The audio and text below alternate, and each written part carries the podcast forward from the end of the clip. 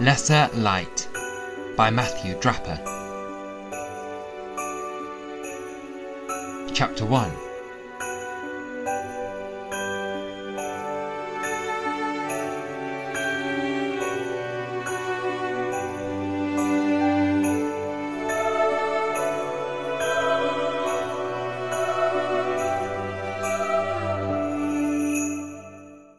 People are forgetting. I reach back to the night. An inky line connects me to the event. I wonder, how can anyone forget? If I tried to pull away, the line would tighten and drag me back. Honestly, my memories from that time are quite hazy. Lizzie tells me, snagging a miniature toast crisp topped with mackerel and cream cheese. Do you know how many things have happened since then?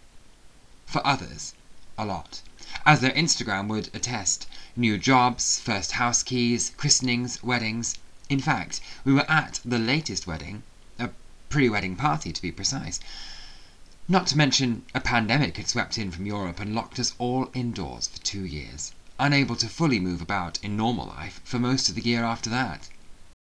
People had read new things, changed belief systems, sung new songs, moved to new locations, and created new milestones. But not me.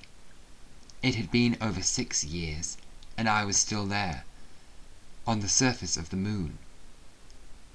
I was also here, in the glitz of Halifax's central event space, surrounded by old friends and strangers, the bride and groom's assorted relatives we had never met before, and whom we would likely never get to know beyond a quick chat at the wedding itself on New Year's Eve, after Christmas had passed.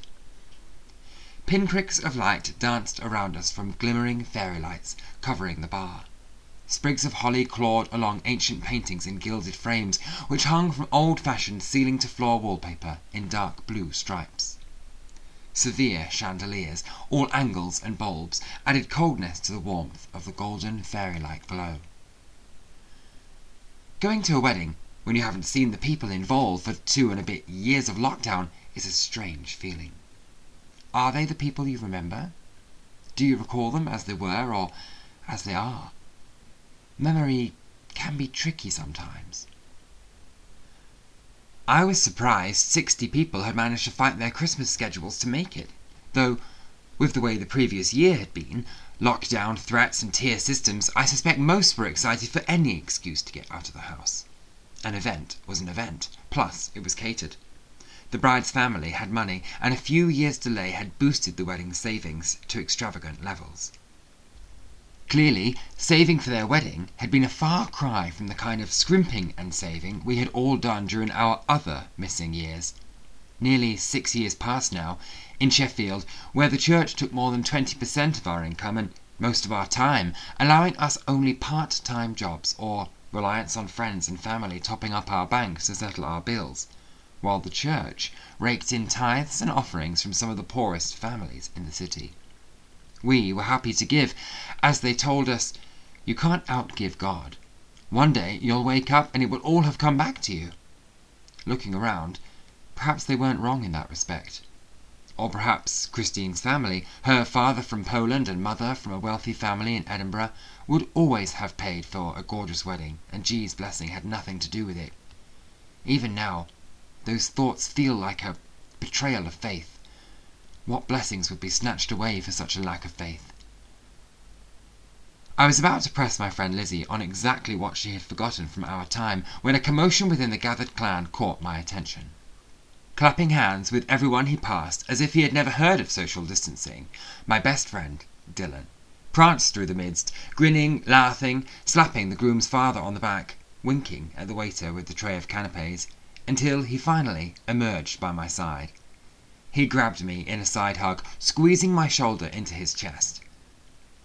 Hi, Dizzy!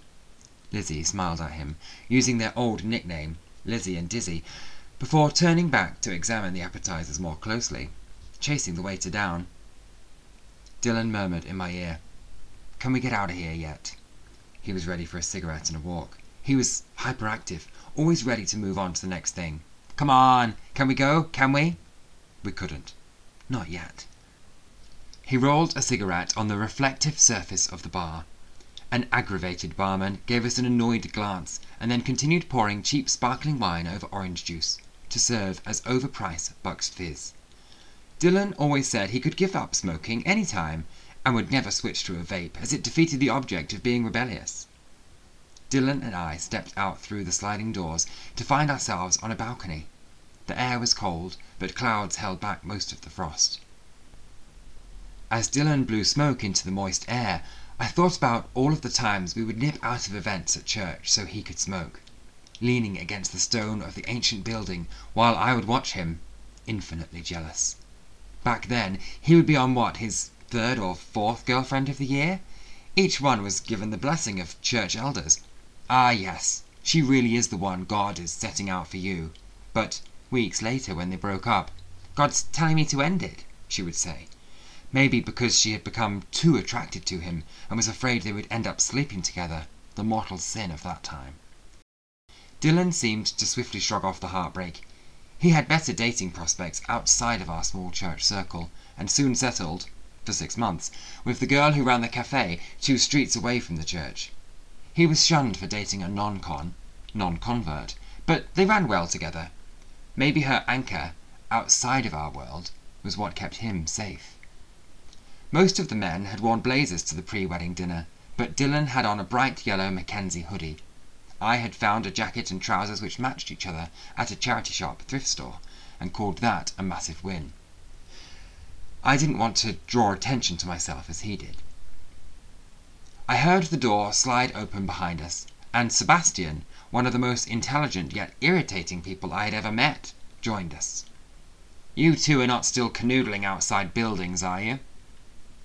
Dylan held his cigarette between his teeth, spat on the spot, and expertly wrapped one arm around Sebastian's neck, ruffling his perfectly coiffed curly hair into disarray. All right, all right, leave it! Sebastian pulled away, never one to fight back. Sebastian and I shared a hug. The best part of hanging with this lot again was the amount of human contact. Pandemic be damned, we had missed that, being apart for so long. I was already on my tenth bracing hug of the evening. What we talking about? Sebastian asked. How long it's been since Dylan went out with Lizzie, I replied with a grin. How long did that last? Two weeks, Sebastian suggested, but Dylan answered at the same time. Two days? I swear you were dating longer. We had a lot of coffees together before she decided what God was saying was date the football captain instead. That'll be it. At our church, the term having a coffee meant either two attractive young people sitting down to set relationship boundaries, or someone being sat down, in trouble with a small group leader. I would have always been in the second category, Dylan in the first. I couldn't recall Sebastian sitting down for a relationship DTR, define the relationship, in that time, and he definitely was never in trouble, perfect student. I forgot about him Football Fred, why is he not here? Think he's got two kids now. Football Freya and Football Francis. And not with the person God apparently told him to date, so. Sebastian grimaced. Some of you spent quite a lot of time not listening to what G was saying. Look, we tried, Dylan laughed with a shrug. We actually did hear God, thank you very much, Sebastian. Do you mind? I held the comment inside my throat. Besides the missing football Fred and a few notable exceptions, there were more of us here than not here. So I shouldn't have been surprised when we went back inside to run into Morgan! Sebastian enveloped the greying husk into a hug.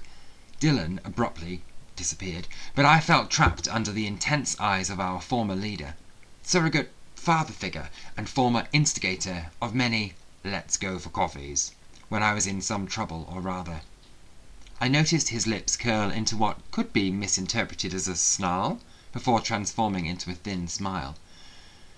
We opted for an awkward elbow bump, the recent reinvention of the handshake for modern times. Hello, Harry, how are you? He had certainly not forgotten what happened in our last couple of weeks before the gang broke up for the final summer, never to go back again. Good, I'm good, thanks. How is St. Michael's? The snarled smile returned. Very different there without you kids. I knew from stalking the church's Instagram, a complete revamp in style, presence, and presentation had been instigated in the time we had been gone. Less. He rolled his tongue around his mouth, seeking the right word. Passionate. More grounded.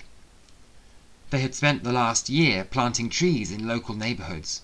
Grounded was a good word, a complete diversion from our era of sky gazing. Are you staying in Halifax? I waved a hand towards the town, which glowed outside the darkened windows. I was ready to switch topics, and name dropping the town tended to be my key to unlocking a subject I can, pun not intended, go to town on. Did you know Anne Lister is buried here and lived nearby? Last summer we visited Shibden, her home. I could flip any conversation into local queer history. Here in Halifax, Anne Lister lived from late 1700s to early 1800s with her partner Anne Walker. They even got married on Easter Sunday in a communion ceremony. As much as I love to drop this kind of information into small talk, I kicked myself for having not asked more questions about St. Michael's while I had a captive audience. All day, every day, while I am around people who never knew and can't begin to understand, it is at the forefront of my mind. Yet the one opportunity I have to unpack our history and the historical chat I opted for was local knowledge. After Morgan extracted himself from our company, better freshen up before we eat.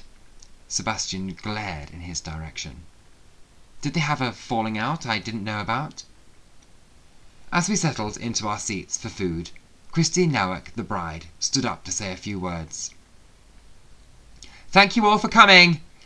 I know it's nearly Christmas, woohoo! But we wanted everyone to get together and remind yourselves who everyone is before the wedding. Hi, I'm Christine. Everyone chimed back like we were children in her primary school class. Hi, Christine. We cheered and laughed as she continued. It has been a while, but we consider every one of you to be family, and as we are family, it's only right that we come together at Christmas, and then see in the new year together. Thank you again, and we'll see you at the wedding. The groom, Jeremy, was up next to say a prayer, grace for the food. I closed my eyes and held my breath. I never pray intentionally these days, but the instinct to break into prayer remains with me at all times. I cannot remember exactly how we were supposed to be. Us, together, in prayer. Eight years ago, the power in the room would have rolled through us like electric lightning, hand in hand around the table, rising till the chandeliers shook, fairy lights humming as their power sources surged a glow so bright would blind the non-cons. Now, peeking one eye open, most of the table did not have bowed heads and were fiddling awkwardly with napkins or sneakily checking their phones as Jeremy began.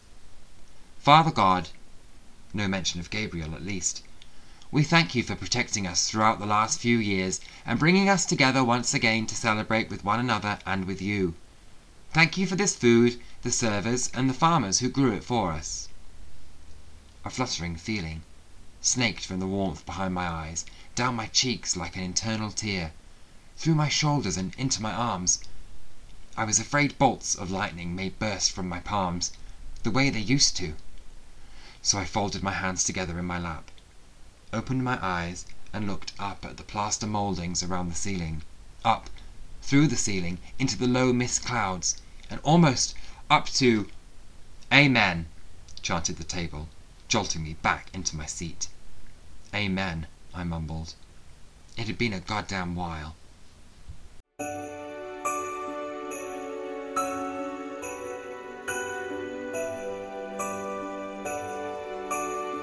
Lesser Light is an online event. Head to lesserlight.blog to join in the comments section or share this story on Facebook, Twitter, Hive, or your favourite social media platform. The Lesser Light paperback is available from Lulu.com or other booksellers, or you can download the ebook now. But remember, no spoilers until New Year's Day. The story is fictional, but if the elements about trauma, cults, or recovery have affected you, you can find helplines at lesserlight.blog.